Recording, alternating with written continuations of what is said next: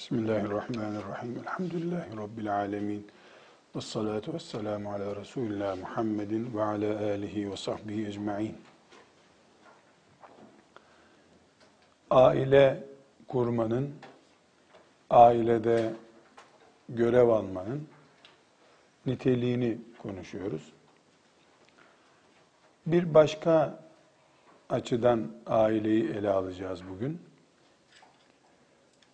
aile kadın gözüyle bakıldığında dine hizmetle aile ve kadın kelimeleri bir sac ayağı olup birleştiğinde yani aile mefhumu, kadının ailedeki kimliği, aile fertlerinden birinin dine hizmet eden özel bir hizmette bulunması. Hoca demeyeceğim. Hoca kelimesi çok basit. Yani hoca maaşlı din üzerinden geçimini sağlayan insan anlamına kullanılıyor. Ben onu dinime hizmete, Musab bin Ümeyr'liğe uygun görmüyorum. Dinine hizmeti şiar edilmiş bir kocanın karısı veya kadın dinine hizmetle mükellef ve aile mefhumu. Bu perspektiften konuya bakacağız.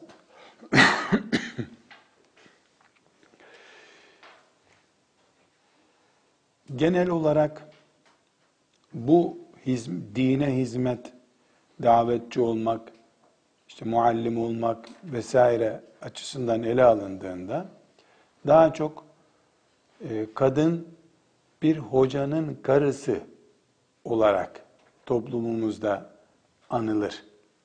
Yani kadının bir davet çalışmasının, hizmet çalışmasının başını çektiği versiyonlar yaygın değildir. Şöyle izah edeyim bunu. Dine hizmet, işte hocalık, vaizlik, öğretmenlik, imamlık adını nasıl derseniz diyelim. E, vakıf başkanlığı, vakıf görevi, dernek görevi adı nasıl olursa olsun. Bu konu konuşulduğunda sorun veya işleyiş tarzı ele alınacaksa hizmet eden bir erkektir muhakkak karısı açısından bu mesele hep ele alınır. Biz bunu biraz daha değiştirip bunu kabul edelim. Yani erkek mesela erkek e, insanlara Kur'an öğreten bir Kur'an muallimidir diyelim. Onun açısından bir kadın ailesinin sorunu var. Bir de bu sahneyi ters çevirelim. Erkek işine gücüne giden esnaftır. Hanımı dinine hizmet eden bir hanımefendidir. Mus'ab o oldu bu sefer. O şekilde de, bu şekilde de dinin hizmet alanı olduğu zaman ailede ciddi bir şekilde ilave bir yük var demektir. Şimdi bu ilave yükü Niye ilave yük olarak diyoruz? Bir defa ailenin bir geçinmek için, maişet için bir çalışması var. Yani mesela bir şeyden geçiniyor. Çünkü e, günde beş vakit namaz kıldırıp maaşını alıp devletin e, güvenlik sisteminde e, garantisi olan bir aileyi kastetmiyorum. O memur e, yani iş olarak onu kabul eden bir memur bakışıyla bakıldığı için o çok önemli değil. Ama özellikle işinden gelince işte akşam 8'e kadar 7'ye kadar atölyesinde şurada burada çalışıyor. E, yemeğini yiyor veya da çamaşırını değiştiriyor. Doğruca hizmete gidiyor, vakfına gidiyor. Bir yerdeki medreseye gidiyor, bir derse gidiyor. Din açısından davetçi insanların evlerini konuşuyoruz biz. Veya kadın açısından bunu konuşuyoruz. Yani e, kadın kocası din hizmetlerinde, vakıfta, şurada burada görevli olduğu için kocasının evde yokluğundan sıkıntı hissediyor. Yahut da tersi. Adam işten geliyor. Kadın nerede? Kadın hadis dersine gitmiş. Kadın nerede? Ee, kız yurdunda kızlara tebliğ çalışmasına gitmiş. Ortada bir sıkıntı var.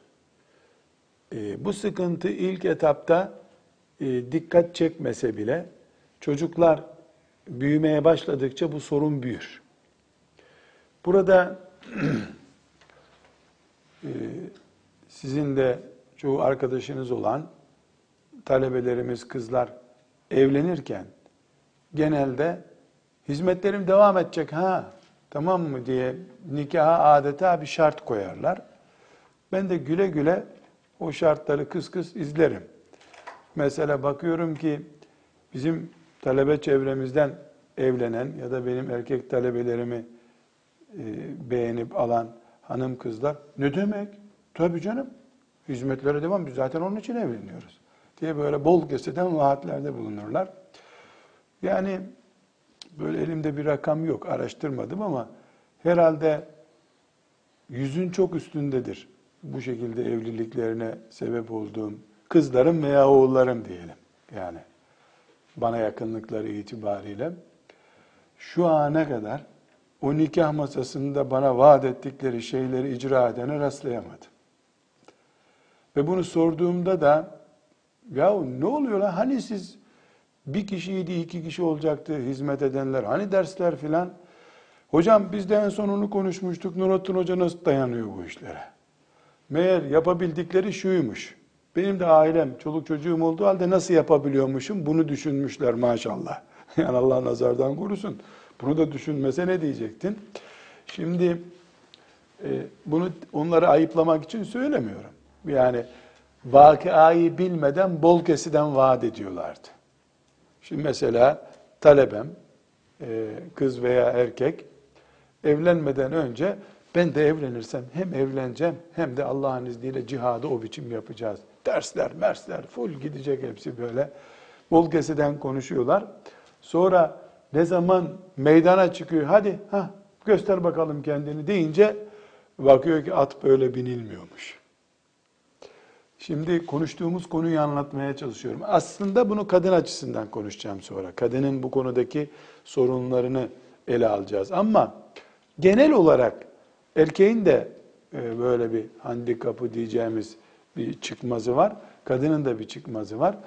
E, en son mesela bir talebemizin e, nikahında bu konu konuşuldu. Bir şartınız var mı dedim. Hem kızım hem oğlum diyelim. İkisi de evet hocam hizmetler full devam edecek arıza yok e, diye şu sözleştik dedi. Baban annen ne dedi dedim. E onlar da karışmadılar dedi. Benim bir gülme tuttu. Güleceğim şimdi ayıp da nikah meclisi orası gülemedim de. Kız kız böyle içimden güldüm. Şimdi öyle bir vaat var ki mübarek İmam-ı Azam meclisi kuruldu zannedersin. Hayat başka bir şey, temenni başka bir şey. Öyle fol yok, yumurta yok zaten. Konuş konuşabildiğin kadar. Ee, evlilik kendi başına bir imtihan dünyası. Yani evlenmek demek ikinci bir yedek can takmak kendine. O da çocuk olana kadar. Çocuk olunca üçüncü can oluyorsun. Öbür çocuk olunca dördüncü can oluyor. Bir de kaynanan kaynatan birisi hasta oldu mu altı can oluyorsunuz. Yani kendin yaşıyorsunken ilave beslemelerle başka canlar da yaşatıyorsun. Bu hususta çok büyük bir sorun var.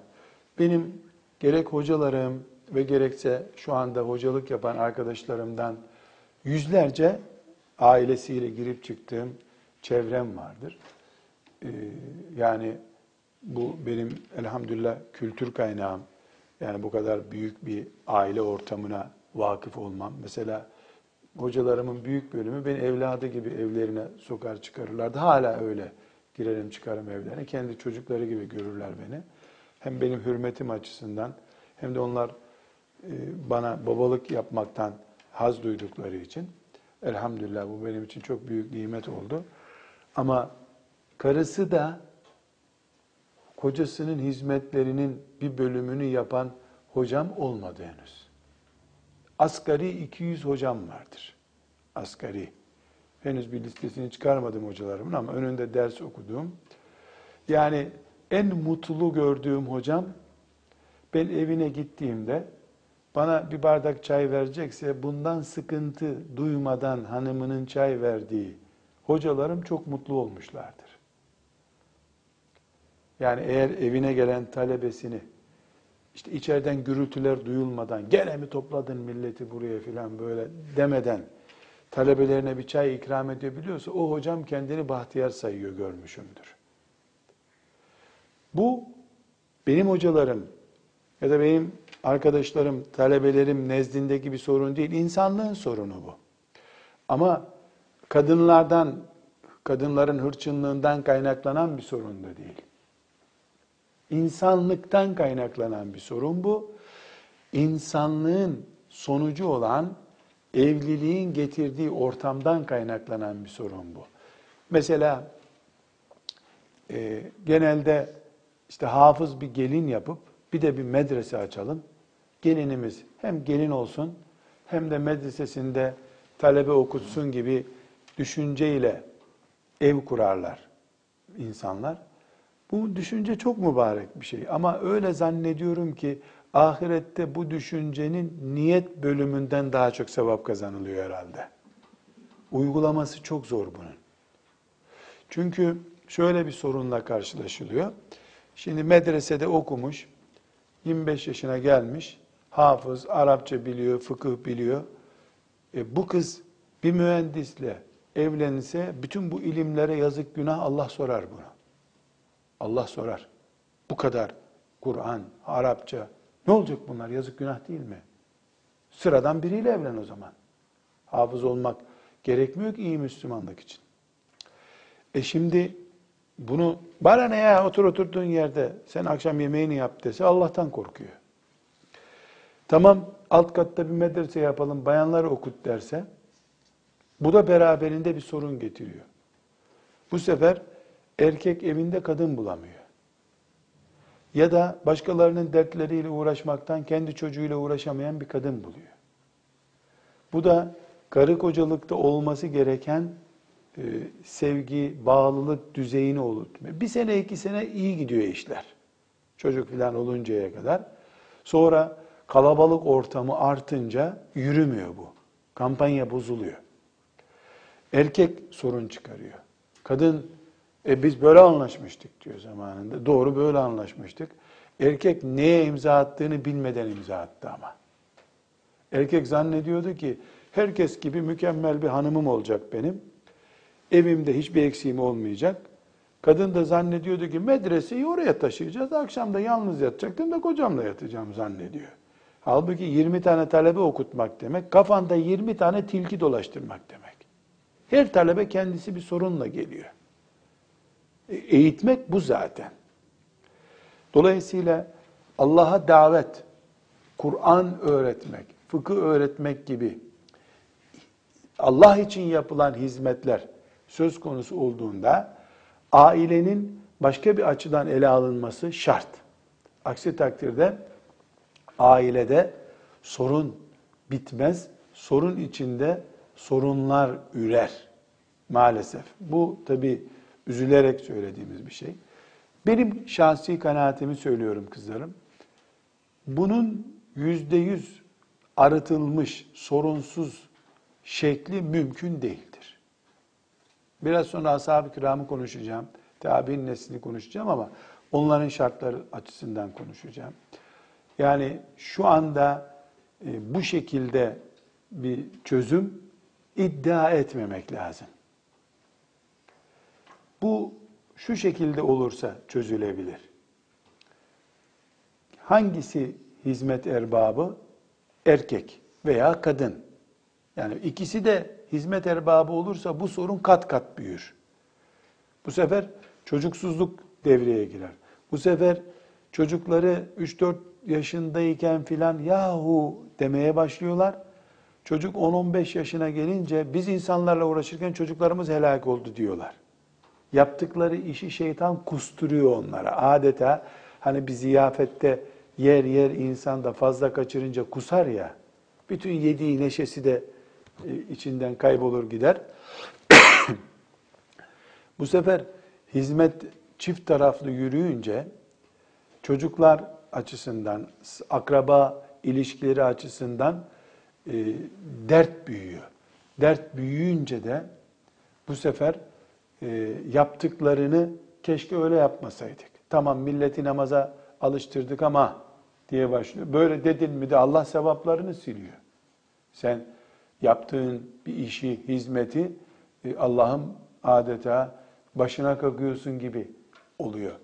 O yüzden e, benim kanaatim yani kendi birikimim olarak söylüyorum. İmam-ı Azam'dan bir iştihat olarak ya da hadis olarak nakletmiyorum. Ee, evlilikte bu hizmet, Kur'an'a hizmet, Arapçaya hizmet, fıkha hizmet, davet yolundaki hizmet eğer e, profesyonel bir şekilde yürütülecekse yani eşlerden birisi kadın veya erkek dikkat edin kadın veya erkek ayrımı yapmıyorum bu hususta. Kadında kabiliyet varsa o Allah'a feda etsin kendisine. Erkekte varsa erkek feda etsin. Eğer şehvet sıkıntısı yoksa evlenmesinler. Üç tane de Asiye kurbanlık seçilsin. Bu uğurda evlenmemek haram değil. Cihad mı cihad? Hayır. Benliğinde e, güven hissedemeyen, ben evlenmezsem rahat hissetmem kendimi diyorsa evlensin. Ama erkek böyle bir konumdaysa, yani davet, hizmet erbabıysa, kadın yani evleniyorum ama nasıl özürlü bir erkekle mesela e, işte sandalyede bir erkekle evlenen tam bir delikanlı ile evlenmediği için hani evliliğinde sorun olacağını kabul ederek evleniyor. Ömrünü Allah'a adamış davet erbabı biriyle evlenen de bunu kabul etmelidir. Benim kocam ömrü dağlarda, konferanslarda, şu hizmette, bu hizmette geçecek. Ee, eve geldiğinde binlerce insanın derdini eve taşıyacak bu adam. Ben de bunu katlanacağım. Kıyamet günü de sevabı paylaşacağız inşallah. Gerçek mi? Gerçek tabii. Yani çünkü o erkeğin e, arkasını dolduran, ev kimliğini dolduran sevabına ortak olacak. Yani bir hoca efendiyi bir sohbete götüren bir şoför arkadaşı sevap kazanıyor da onun hayat yükünü çeken kadın niye o sevapların yarısına ortak olmasın? Hatırlarsanız bir okun gücü diye bir ders yapmıştık. Bir okun gücü çok yüksektir. Sadece onu yaya gelip atan değil. O oku yapan da yere düştüğünde oku alıp veren de e, o okun kullanılmasında e, sevap kazanıyor Allah'ın izniyle. Dolayısıyla o zaman kadın bilecek ki yani ben diğer kadınlar gibi eşimi koluma takıp parklarda dolaşamayacağım. İşte senede 20 defa anneme gidemeyeceğim. En iyi ihtimalle sen git ben seni almaya gelirim diyecek. Kadın bunu bilerek, razı olarak ve bundan da cihat sevabı umarak evlenmeli. Ters taraftan bakıldığında da böyle. Bu şekildeki bir kadınla evlenen bir erkek de bilmeli ki ben bir kadınla evleniyorum ama tuttum Asiye gibi bir kadınla, Hacer gibi bir kadınla evlendim. Herhalde benim evliliğimin asıl tadı cennette çıkacak deyip eşinin o halinden memnun olmalı. Çocuğunun e, kıçını yıkamalı. Annen derste yavrum sen gel ben seni temizlerim deyip bezini değiştirmeli çocuğunu. E, erkek böyle işleri yapar mı? Müslüman erkek yapar. Niye yapmasın ki? Anneye verilecek çocuktan kaynaklanan cennet sevabını sen alırsın. Kim analık yapıyorsa odur o sevabı kazanacak olan. Yani bu şekilde fedakarlık sözü vermektir doğru olan. Öyle nikah masasında cihada devam, cihada devam, he vallahi devam, billahi devam bunlar palavra hepsi. Öyle o gün konuşuyorsun sonra ne olacak bu iş? Sonra onun için nasıl doldurulacak? Nitekim e, bu husustaki sıkıntı hani Anadolu deyimiyle ayyuka çıkmıştır. Bu yüzden hoca efendiler, büyük büyük alimler çok nasipli sayarlar kendilerini eğer evde bir şikayet yok, bir dert yoksa. Kaldı ki kadın da o konuda haklı. Yani biz evlendik de neredesin sen ya? Evleneli beri hiç görmüyoruz seni burada. Yani insanlara bir miktar cemaat işte ders dinliyor diyorsun. Çocuklarla ilgileniyorsun. E beni de çocuk kabul et o zaman. Benimle de ilgilen der. Ters taraftan olduğunda da yani kadında hizmet kabiliyeti vardır. Güzel Arapçası vardır. Fıkıh melekesi vardır. E bunu değerlendirmeli. Heder etmemeli. Yani bu da ümmeti Muhammed her evleneni e, diskalifiye edip bir kenara atacak olursa kim bu hizmetleri yürütecek? Kur'an'a kim hizmet edecek? Burada hanımefendiler iki cevap, var. İki ya da irdelenmesi gereken konu var. Birisi kısa, birisi uzun. Kısa olanı önce söyleyeyim.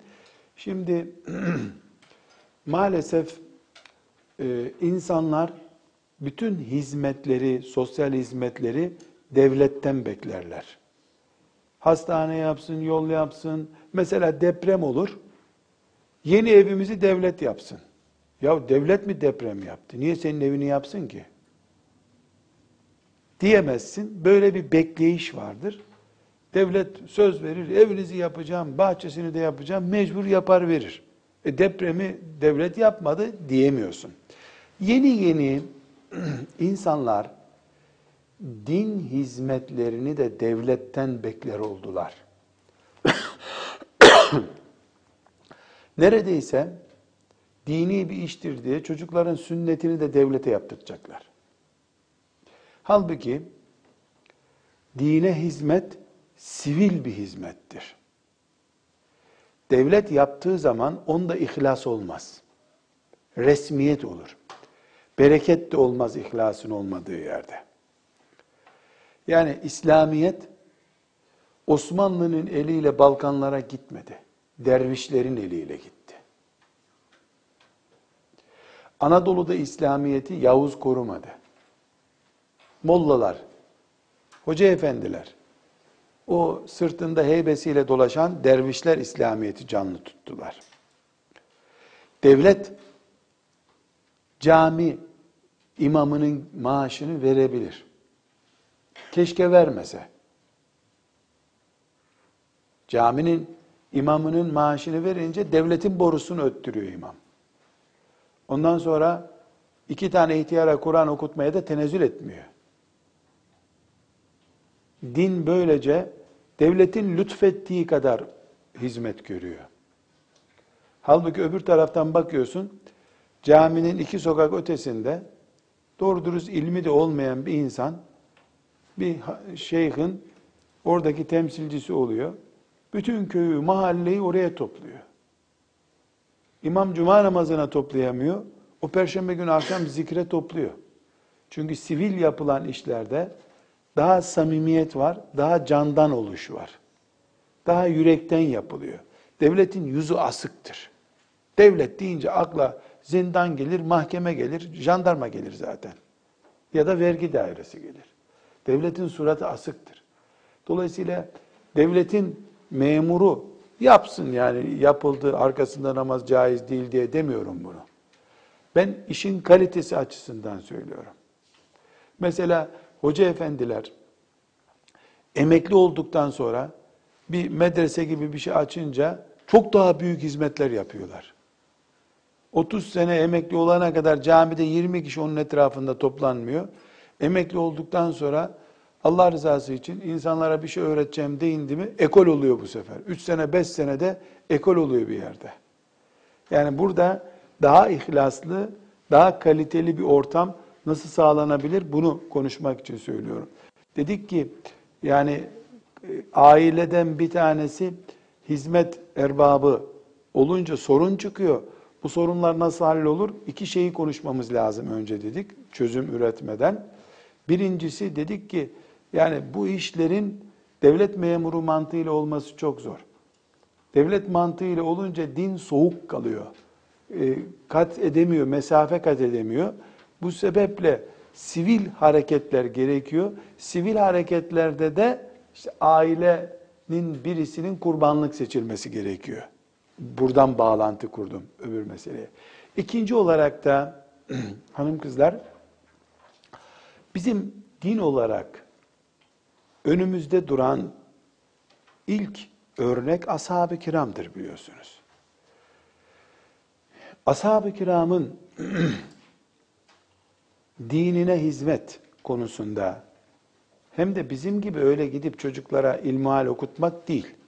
Elinde kılıç, at sırtında dünyayı dolaşmış bir hizmet örnekliği var ashab-ı kiramın. Allah onlardan razı olsun.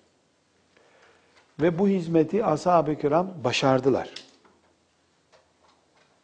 Şimdi kadınları da başardı, erkekleri de başardı. Hatırlarsanız fıkha giriş ve önceki kadın fıkıh bölümünde örnekler vermiştik. Yani ashab-ı kiramın sadece erkekleri alim değildi, kadınlarında da din hizmeti oldu. Onlar da cihad ettiler. Şimdi ashab-ı kiramın kadınlarının e, mesela Ebu Hureyre'nin hadis faaliyetinden bir şikayeti olmadı mı? Veyahut da Halid İbni Velid'in hanımı hiç mi dertlenmedi? Ömer bin Hattab akşam beşte muhakkak eve mi geliyordu? 10 seneden fazla bir zaman ümmeti Muhammed'in yükünü taşıdı. Ya da Medine'de hanımı oturan e, bir sahabi bir çıkıyordu Azerbaycan'ın fethine 6 ay sonra geliyordu. Gelirse 6 ay sonra. Gelip gelmeyeceği de belli değil zaten. Senenin yarısını, bazen bir seneyi, bazen iki seneyi dışarılarda geçiriyorlardı. E şimdi bunlar çocuksuz ailelerde, kısır kimseler de değillerdi. 8, 10, 15 çocuğu olanlar vardı. Bu çocuklara banka hesabı numarası da bırakmıyorlardı. Çocukları bir yurda koyup orada bir sene eğitime kalacak bir imkanları da yoktu. Yani şimdiki gibi çocuğu yurda gönderiyorsun. Zaten orada senden iyi eğitiyorlar çocuğu. O çok büyük nimet. Kreşe de şimdi küçük çocukları da kreşe götürüyorlar, Yasin ezberletiyorlar. Herhalde doğmadan da annesini götürecekler artık. Annesini de yani her şey çok rahat oldu. E ashab-ı kiram çocuğunu yurda da bırakamıyordu. Annesine bırakıyordu. 10-15 çocukla kadın bekliyordu o evde. E, banka kartı numarası da bırakmıyordu. Erzak olarak bir çuval buğday mı ne bırakıyorduysa bir sene sonra geldiğinde e, bittiyse bir çuval daha buğday alıyordu. Yani hayatı bu kadar sade bir hayatken e, ashab-ı kiram niye mesela arkasından mahkemeye müracaat edip 6 aydır burada yok çocukları da başıma bela etti gitti boşanıyorum diye dava açmadılar. Bilmem anlatabildim mi? Yani bugün e, bir erkek ayda üç defa mesela tebliğ maksatlı olarak konferansa çıksa, dördüncü çıktığında karısı mahkemeye müracaat etmiş olur herhalde bu eve uğramıyor diye. Kadın da üstelik tesettürlü, o da belki hafızdır ama o iş başka, bu iş başka diye bir slogan uydurur. O iş başka, bu iş başka. Ya da ya da adil konuşalım. Bir erkek eve geliyor haftanın yedi günü, beşinde kadın bir yere gitmiş ders yapıyor. Ne kadar tahammül eder erkek buna? Yani sadece kadın sorunu değil bu. Şimdi burada bu ikinci bölümde ashab-ı kiramı bu şekilde irdelediğimiz bu bölümde bazı cevaplar var. Birincisi ashab-ı kiram konusunda gerçekçi olmamız lazım. Ashab-ı kiramın evinde de sorunlar vardı. Nereye gidiyorsun, niye gidiyorsun onlara da soruldu. Yani ashab-ı kiram cennette Firdevs alada yaşamadılar. Evlerinde yaşadılar. O evlerde de dert küpü vardı. Fakat yoğunluk öyle değildi. Ve kadın çok sorun yaptığında bununla uğraşmaktansa bir daha evleneyim diyecek rahatlığı vardı erkeklerin. Kadın bunu biliyordu. Bildiği için de çok fazla ileri geri slogan ve miting yapamıyordu. İkinci olarak ki asıl bizimle fark olarak ortaya çıkan bölüm bu. Ashab-ı kiramın erkekleri de kadınları da dünyanın geçici olduğuna iman etmişlerdi. Biz etmedik mi bir şey demeyeceğim. Ona bir şey demeyeceğim. İman ettikleri için yani zaten kaç gün kalacağım ki ben bu dünyada? Üç gününü kocamsız yaşasam ne olur düşünebiliyorlardı. Ebedi olan cennet beklentilerinde ciddiydiler. Şakaları yoktu. Biz ise ebedi cennete iman ediyoruz. Dünyanın faniliğine de iman ediyoruz ama ölmek de istemiyoruz. Bir fıkra gibi bir şey anlatayım. Şimdi köyümüzde benim akrabalarımdan bir hanım teyze vardı. Çok çocukları vardı. Bir gün çok bunalmış kocasından. Hem tarlada çalışıyor, çocuklara bakıyor. Kocası da bağırmış, çağırmış. Uf puf böyle bağırıyor evin bahçesinde. Köyün aşağısından da yukarı doğru onlardan bir akraba gidiyor. Karadeniz muhabbeti işte. Selamun aleyküm, aleyküm selam. Ne yapıyorsun filan. Ee, Patsi nasılsın demiş. Patsi nasılsın? Patsi herhalde Rumca bir deyim. Kızcağızım nasılsın demek. Patsi nasılsın demiş. O da başından duman tütüyor ya şimdi. Kocası da hacı. Çok fenayım demiş. Hacı çok boğalttı beni demiş. Boğaltmak gene Karadeniz lehçesiyle bunaltmak kelimesi gibi bir şey. Hacı yani eşim çok bunalttı beni. Ne oldu ne yaptı demiş o da. Boğalttı boğalttı beni. Ölmekten korkmasam dereye atlayıp intihar edeceğim demiş. İntihar edecek ama ölmekten korkuyor. Şimdi biz Allah'ı ve cenneti çok istiyoruz ama ölmemek şartıyla. Dünyada kalacağız. Sonra cennet, huri, Huu, ne kadar güzel şeyler ama buraya gönderse Allah olmaz mı ya?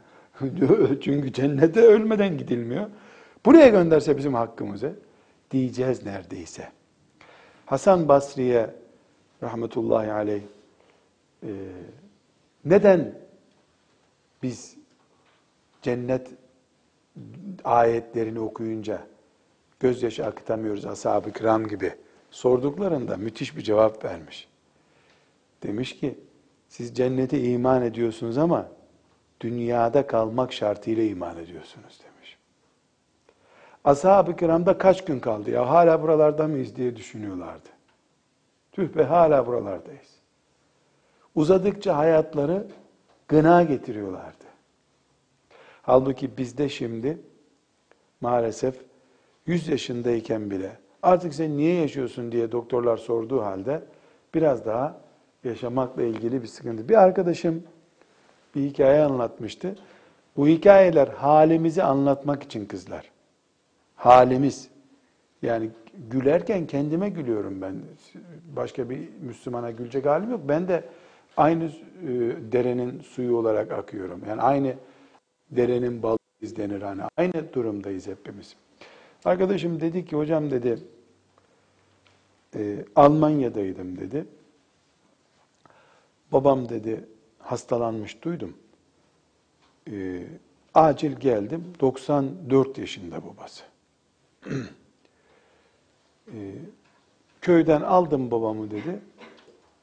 Acilen Trabzon'da Numune Hastanesi diye bir hastane var oraya götürdüm dedi. Köyle hastanenin arası da 70 kilometre. Hastaneye gittik dedi.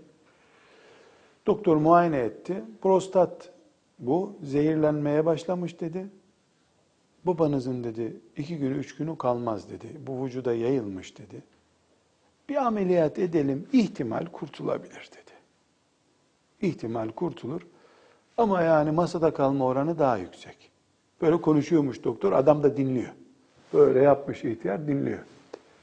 Şimdi yani üç gün sonra ölecek, istersen masada ölsün, istersen evde ölsün diye doktor böyle özetleyeyim ben dediğini. Doktor da e, böyle anlatınca ben Almanya'dan geldim. babama karşı vazifemi yapayım.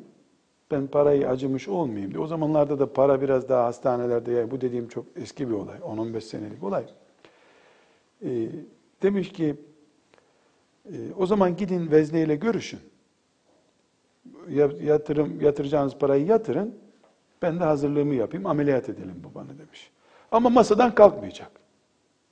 Öyle, yani ölecek. Çünkü bu ameliyatı bu yaşta kaldırmaz baban. Ameliyat etmesek de ölecek zaten. Zehirlenmeye başlamış vücudu. Erkek hastalığı, bir prostat diye bir hastalık. Şimdi vezneye gittim dedi. Aksilik ki üstümde para yok. Ama babama her ay çok külliyetli mark gönderiyordum dedi. Babamın çuval parası olduğunu biliyorum dedi. Cüzdanını da hep cebinde, yeleğinin cebinde kanca ile tutturulmuş olarak gezdirirmiş. Depozito mu neyse artık istiyor. Gitmiş baba demiş. Aksilik üstümde para yok. Senin cüzdan yanında mı demiş. Yanımda oğlum demiş. E, onu ver hemen bankada gidip parayı alayım. Köye gittiğimizde ben sana istediğin kadar veririm. Ne yapacağım parayı oğlum demiş. Şimdi paralar zaten çocuğun verdiği paralar. E baba demiş doktorun dediğini duydun. Böyle konuşmaya vaktimiz yok. E, acil ameliyata yatman lazım. Vezneden de bir miktar para istiyorlar. Sen merak etme baba ben sana yani ameliyata sen gir ben gideyim bankadan para çekip vereyim sana gene. Oğlum öyle gelişi güzel para harcamayalım. Dar bir zamanda lazım olur demiş. Dar bir zamanda lazım olur. Bu neyi gösteriyor kızlar? Hiç gülmeyin sakın ha. İnşallah siz de 90 yaşına geleceksiniz. Daha beter şeyler yapacaksınız. Yapacağız yani. İnsan bu işte. Ya daha dar zaman ne olur? Doktor sana diyor üç gün yaşamayacaksın. Bir ihtimal masaya alalım seni. Dar ne zaman? Herhalde mahşerde meleklere rüşvet mi verecekti? Onu ne yapacaktı? Dar bir zamanda lazım olacak.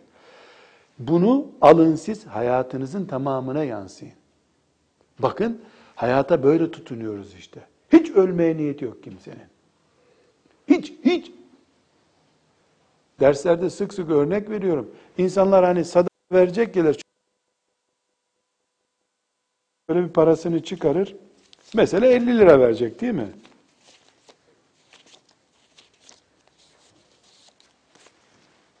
Ne bakıyor biliyor musun? Eskisini arıyor. Ya gene 50 lira vereceksin. Eskisi gitsin. Eskisi. Al oğlum al. Yenisiyle eskisinin eğer farkı var mı? Tedavülden medavülden kalkar bakarsın 10-15 sene sonra. O çünkü onu hiç harcamamaya niyetli. Bari yenisi dursun. Tedavülden kalkarsa eskisi geçmez bakarsın. Bu dünyaya ahiretten fazla tutunduğumuzu gösteriyor. Sanki dünya fani, ahiret ebedi değil de ahiret fani, dünya ebedi gibi yaşıyoruz. Ashab-ı kiram da kadını erkeğiyle Allah razı olsun onlardan ufak tefek e, arızalar gösterdilerse de ahiretin ebedi, dünyanın fani olduğuna çok iyi iman etmişlerdi.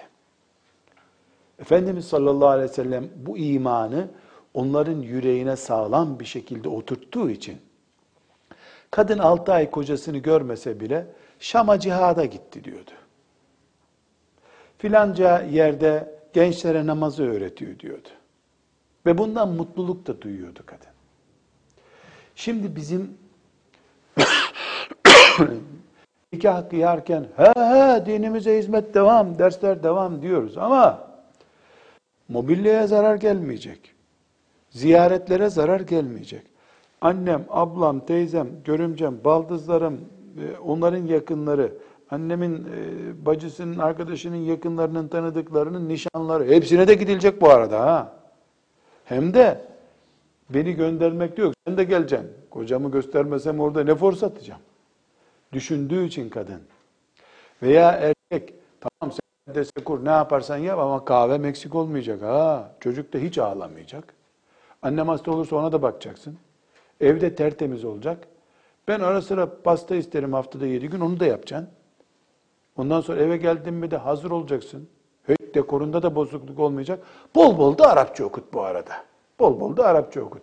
Erkek de böyle düşündüğü için melekler de Yapmayın terbiyesizlik. Size ne Arapça öğretmekten, size ne fıkıhtan diye.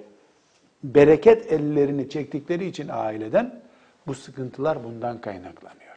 Gerçekçi olmak lazım. Eğer ailede erkek veya kadın bir tanesi Allah'ın dinine vakfedilmeyi düşünüyorsa kendisini, her ikisi de bunun gerçeğini kabul edecekler. Bu işin oyuncak olmadığını, vakıf adam olmanın vakıfta çalışmak demek olmadığını ikisi de anlayacak. Vakıf adam olmak başka şey. Vakıf kadını olmak başka bir şey. Vakıfta görev yapmak, sekizde gidip bir buçuğa kadar kadınlara Kur'an öğretmek başka bir şey. İkisi arasında çok fark var. Ashab-ı kiram, Allah onlardan razı olsun, vakıf insandılar.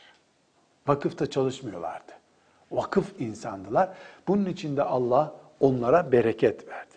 Şimdi bu ön bilgiden sonra e, şu noktaya gelebiliriz.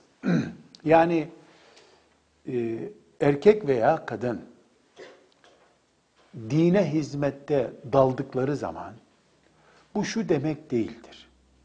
Yani hoca, işte o ismi kullanalım, büyük hoca, büyük alim, büyük hoca hanım, büyük alime. Bunun şehveti olmaz, gıdıklanmaz bu demek değildir. Herhangi bir inşaatta çalışan işçi kadar onun da evde hanıma veya kocaya ihtiyacı vardır. Şehvetlerin sıfır kabul edildi. Yok yok huri huri bu uçmuş. Melekler bunu hiç arkadaş melekler bunu arkadaş zannediyorlar. Böyle peygamber olmadı ki hoca olsun. Elem neşrah leke sadrak sahibi peygamber sallallahu aleyhi ve sellem kalbi dünyadayken ameliyat görüp yıkanmış birisi olduğu halde o böyle biri değildi ki onun ümmetinden bir alim, bir hoca böyle olsun.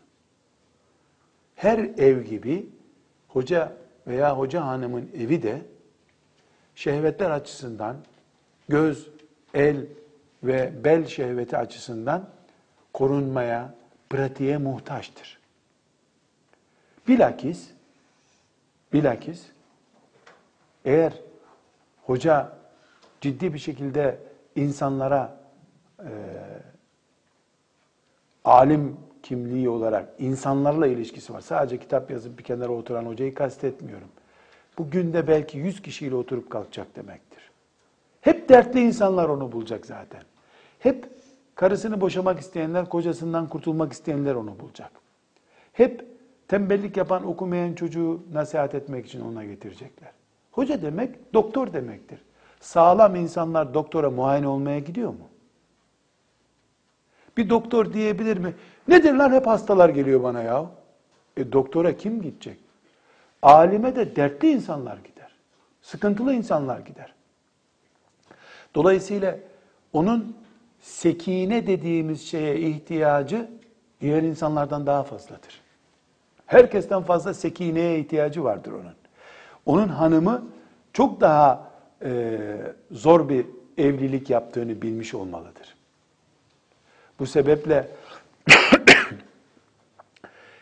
evlilik bu iki yani alim ve alime arasında ise hem kendi evliliklerinin yükü hem de insanların getirdiği yük bulunacağı için o evde daha fazla muhabbete, daha fazla hoşgörüye, daha fazla anlayışa ve takdire ihtiyaç vardır. Bunun için diyoruz ki iki şey bilinecek. Birincisi ahiret ebedi, dünya fani. İki, bilerek, isteyerek buna ben razı oldum. Özürlü, engelli biriyle evlenen bir erkek veya bir kadın razı olduysa bir mesele yok. Sonra cıvıtamazsın. Ve hanım kızlar, evliliklerde bir mükemmeliyet, yani her şey yerli yerinde ihtimali vardır. Bir de sorun vardır. Mükemmel evlilik bu kainatta yoktur. Cennette olacak inşallah. Hum ve ezvacuhum dediği zaman Allah, kadınlar, erkekler eşleriyle bir arada cennette hiçbir sorunsuz kalacaklar inşallah. Hiç sorun olmayacak. Ama dünyada sorunsuz evlilik yoktur. Sorunlara dayanabilenler ve dayanamayanlar vardır. Hocanın karısı sorunlara dayanamaz veya dayanır. Hoca hanımın kocası sorun tahammül edemez, sabırsız bir adamdır. Veya olsun ben eziyet çekiyorum ama Allah'ın izniyle binlerce ailenin de duasını alıyorum diyebilen birisidir. Bunu sağlayamadığı zaman aileler kendi içinde kavrulur giderler. Bu kavrulma da Allah'ın izniyle onların sevabı olacak bir iş iken azaplarına neden olur. Ashab-ı kirama döndüğümüzde ashab-ı kiram sorunsuz bir ailede yaşamadılar diyoruz. Onlar da sorunlu ailelerde yaşadılar. Ama bu sorunları yeri geldiğinde Efendimiz'e de ilettiler. Fakat hakemliğe razı oldular. Efendimiz sallallahu aleyhi ve sellem sen haklısın deyince peki ya Resulallah deyip evlerine gittiler. Çok inatlaşmadılar. Şeytanı yok saymadılar. Çevre fiskosunu yok saymadılar. Böylece hem çok çocuklu, huzurlu aile yuvaları oldu sorunlarına rağmen sorunlarına rağmen hem de Allah'ın izniyle bize kadar İslamiyet'i ulaştırdılar. Onların gayreti sayesinde. Burada Kur'an-ı Kerim'in talimatlarına uyduğumuzda bir hoca evinin ama hoca derken erkeği kastetmiyorum. Erkek de olur, kadın da olur diye başta vurguladım. Bir hoca evinin dört şeye dikkat etmesi lazım. Bir, asıl olan sekine halidir. Yani eşler birbirinin sekinesidirler. Esas budur. Gaye budur. Kadın erkeğe, erkek kadına sekine sağlayacak. Peki bu ne kadar gerçek olabilir? Ne kadar olursa artık. Tıpkı namaz gibi kızlar. Namazı Resulullah sallallahu aleyhi ve sellemin kıldığı gibi mi kılmak lazım? Kılabildiğin gibi mi kılmak lazım? Olur mu kılabildiğin gibi? Ne kadar kılabiliyorsan Peygamber aleyhisselamı benzeterek o kadar namaz olacak o. Ama hangimizin, hangi Müslümanın namazı yüzde yüz Resulullah'ın namazı gibidir aleyhissalatü vesselam? Arızası var muhakkak. Ama namazı bırakmıyoruz. Eğri büğrü de olsa sev secdeyle tamamlıyoruz. İşte dua ediyoruz, istiğfar ediyoruz tam olsun diye. Evliliğimiz de böyle. Asıl olan sekine halidir. Yani 20 sene sonra da olsa 20 sene sonra 30 sene sonra da olsa e, ilk günkü gibi eşlerin birbirini sevip birbirini görünce rahatlamasını sağlamaktır. Yani ilk evlendiğinde 20 yaşında çakı gibi delikanlı, kraliçe gibi bir kızdı. 80 yaşına geldiler, biri buruştu, öbürü çöktü, baston aldı, surat bozuldu. Ama yine hala ilk günkü gibi birbirini seviyorlar, zevk alıyorlar. Buna sekine diyoruz. Hedef budur. Bu gerçekleşme oranı ne kadarsa o kadarına razı olacağız. Birincisi bu. İkinci kural, hoca hanım veya hoca efendinin evinde muhakkak şeytan sorun çıkaracaktır. Bu sorun da diğer evlerden daha fazla olacaktır. Evlatlarına yansıyacaktır bu. Ama herkesten önce onlar Allah'ın Kur'an'ı ve peygamberin sünnetini hakem yapmayı bilmelidirler. Ki Müslüman oldukları anlaşılsın. Hocanın evinde veya hoca hanımın evinde aile sorunu olmasında hiçbir ayıp yoktur. Eşinden şikayet etmeyecek durumda, şikayet edecek konumda olmasında hiçbir sakınca yoktur.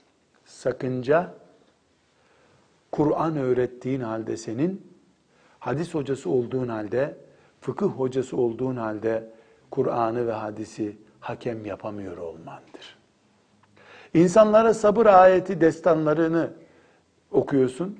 Sabrı ayet ayet insanlara şerh ediyorsun. Kendin sabredemiyorsun. Olmamalıdır.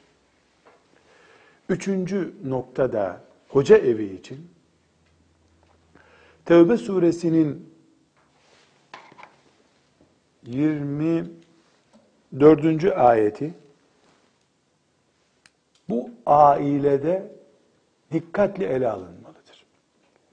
Bu aile ne açıdan bu ayeti dikkate alacak? Ayet ne diyor?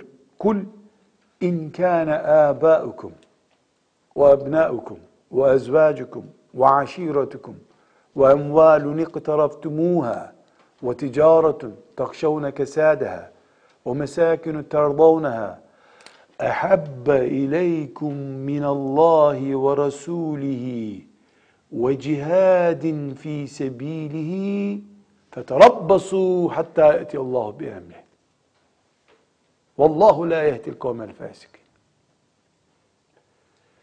Ayet bir şeyler sayıyor. Bu saydığı şeyler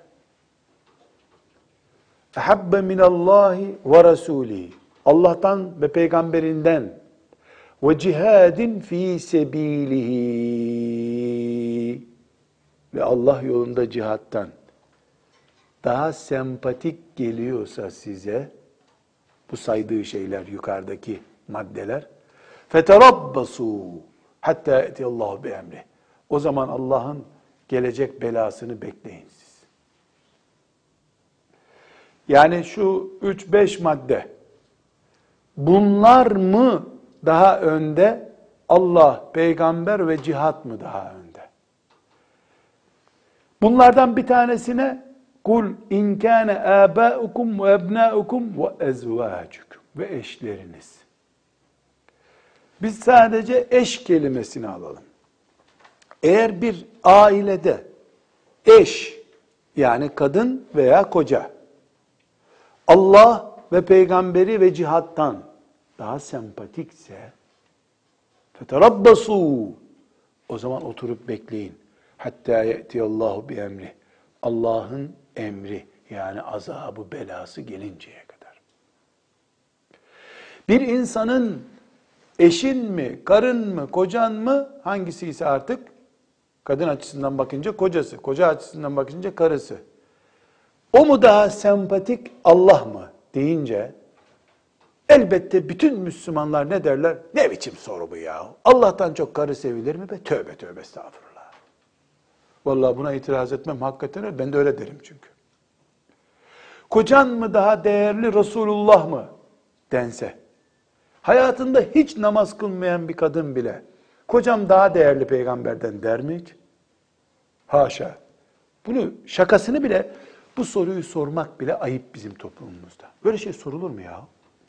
Peki ayet bitmedi ama ve cihadin fi sebilihi ve Allah yolunda cihat ve cihadin fi sebilihi Allah yolunda cihat mı önemli karın mı kocan mı sorulduğunda işte birinci ve ikinci Allah mı peygamber mi sorusu gibi elbette cihat daha değerli kolay kolay diyemez kimse. Neden biliyor musunuz? Çünkü cihat kelimesi çok ağır. Allah'a aşık. Kolay bir laf bu. Çünkü içeride gizli Allah aşkı. Peygamber aşkı. Göster madem kocanı peygamberden daha çok sevmediğini, peygamber sevgisini, peki buyur peygamber sevgim diye sana bir paket mi getirecek? İçeride gizli. Cihat öyle bir şey değil ama. Cihat bir eylem. Tamam sen anladık cihada aşıksın. Hani? İçimde gizli bu. Cihat içeride gizli olmaz. Allah aşkı içeride gizli olur ama cihat elde, gözde, ayakta bir yerde olur cihat.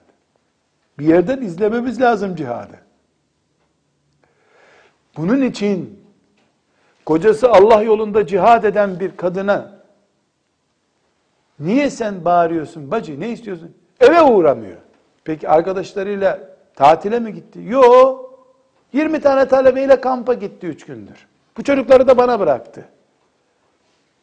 Ve cihadin fi sebilihi ama abla. E hep o mu yapacak? Niye başka hocalar yapmıyorlar? Bunlar klasik aile şikayetleri. Hocalarım, hoca arkadaşlarımdan duyduğum şikayetler pek çoğuna hakem olarak katıldım ben bunların. Hakem olarak niye bacı şikayetçisin diye bana söylenen savunma cümleleri bunlar. Niye bana mesela bir arkadaşımın hanımı dedi ki senin karın niye senden şikayet etmiyor o zaman dedi. Demek ki sen onun hakkını veriyorsun dedi. Hayır dedim. Senin eşin kaç gün gidiyor ben kaç gün gidiyorum. E benim hanımım Allah'tan bekliyor karşılığını. Sen başkasından bekliyorsun. Ve cihadin fi sebilihi feterabbasu ile tamamlayınca işler çok kötü hanım ablalar. Ama şimdi kalkıp da Bedir'e gitmeyi sadece cihat anlarsan, bu asrın cihadı beş çocukla bir dağda kamp yapmaktır. On çocuğa abdest öğretmek için onları götürüp bir yerde üç gün, beş gün eğitimi almaktır. Dolayısıyla bir Allah'ın kulu bu çocukların başında durması lazım. Bunu bu asıra uygulayamazsan diyeceğim bir söz yok tabi. Bu Tevbe suresinin 24. ayetini tefsirden okuyalım. Zira kızlarım cihat şaka bir şey değil. Bir zamanlar siz belki de doğmamıştınız çoğunuz. Afganistan cihadı diye bir cihat vardı. İnsanlar oraya cihada gidiyorlardı. Bir arkadaşım da e, Suudi Arabistan'dayken ben o da hizmet etmek üzere orada lojistik hizmetler yaparım filan diye o da gitti. Cidde'den havaalanından onu uğurluyordum. Yani hazırlıklarını yaptı, annesiyle babasıyla telefonla helallaştı. Biz ona veda töreni yaptık. Yani bir şehit olma ihtimali olacak bir şekilde gidiyordu. Havaalanında en son gümrüğe girmeden önce sarıldım. Benim de gözlerim yaşardı, onun da gözleri yaşardı. Gurbette yıllar geçirmiştik. Dedim ki Allah bana bu manzarayı nasip etmedi ama inşallah sen gidersin gelmezsin dedim. Allah sana nasip etsin dedim. Yani şehit olursun demek istedim. O da anladı. Kucaklaşıyorduk. Birden kenara çekildi böyle elektrik çarpmış gibi. Yuh be dedi. Yuh be dedi. Ben de son anda böyle duygusal bir şeyler söylüyor zannettim. Gitti bir ay sonra geldi. İhtiyaç yokmuş bana dedi ama senelerce benimle konuşmadı bir daha. Ben ne bileyim onun fotoğraf çekmeye gittiğini. Ben de hakikaten şehadeti özledi gitti zannettim. Ama o fotoğraf çekmeye gitmiş meğer ki. Cihat böyle bir şey kızlar. Konuşması çok kolay. Ama ciğerin sökülürken Hamza'yı seyretmek bile çok zor. O sebeple kul in kana abaukum babalarınız ve ebnaukum çocuklarınız ve ezvacukum ve eşleriniz ve aşiretukum akrabalarınız ve amvalun iktaraftumuha paralarınız cepte birikmiş paralar ve ticaretun takşavune kesadeha ve işleri iyi gitmez diye korktuğunuz ticaretiniz. O mesakinu tardavnaha ve hoşunuza giden evler. Daha yeni satın almıştık. Habbe ileykum min Allah ve Resulih Allah ve peygamberinden daha sempatikse. Ve cihadin fi sebilih. Ve Allah yolunda cihattan daha sempatikse feterabbasu hatta Allah bi emri. Allah'ın belası gelinceye kadar bekleyin o zaman. Yani ne Müslümanlığı, sen ne, ne edebiyat yapıyorsun? Sen Allah'tan bela beklemen lazım. Diye ayet çok açık bir şekilde söylüyor. Şimdi Müslüman bir koca, Müslüman bir kadın, samimi bir şekilde Allah için çalışan eşine eğer cihat maksatlı çalışıyorsa, memur maksatlı çalışıyorsa diyeceğim bir şey yok. Bu ayetle ilgili değil. Bu Allah yolundaki cihattan söz ediliyor. Maaş yolundaki cihattan söz edilmiyor. Ne şekilde sabretmesi gerektiğini hoca evi, hoca hanım veya koca hoca evi bu üçüncü maddeyi unutmayacak. Dördüncü olarak da Kur'an'ımızın Tegabun suresinin ayet numarasını tam vereyim. 14. ayetini de unutmayacak. Nedir bu? Ya eyyühellezine amenu inne min ezvacikum ve evladikum aduven lekum fahzeruhum. Tamam nikahlısınız. Tamam, tamam, tamam, tamam, tamam. Ama Allah ne buyuruyor? Eşlerinizden ve çocuklarınızdan düşmanlık bekleyin buyuruyor. Değil değil. Ne ala elhamdülillah. Düşmandan göreceğin sıkıntıyı eşinden görebilirsin. Hazırlıklı ol. Evladından görebilirsin. Hazırlıklı ol. Hayalci olma. Bu da dördüncü madde. Bu maddeye de dikkat ediyoruz. Özet yapacak olursak hanım kızlar, Müslüman insanların hepsi aslında dininin hizmetkarıdır. Müslümanlık budur zaten. Ama gel gör ki dine hizmet etmek her baba yiğide nasip olmayabilir. Her baba yiğidin kârı değil. Eğer bir mümin hanımı veya kocası Allah'ın dinine hizmete kendisini adamış ama böyle dekoratif törenler filan değil.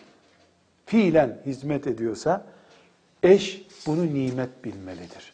Rabbine hamd etmelidir ki herkes parayla yaparken bir işi Allah benim eşime bunu cihat niyetiyle yapmayı nasip etti. Bu cihattan daha sempatik bir eş bekleyip bak e, Tevbe suresinin 24. ayetiyle tehdit görmemeli Allah'tan. Velhamdülillahi Rabbil alemin.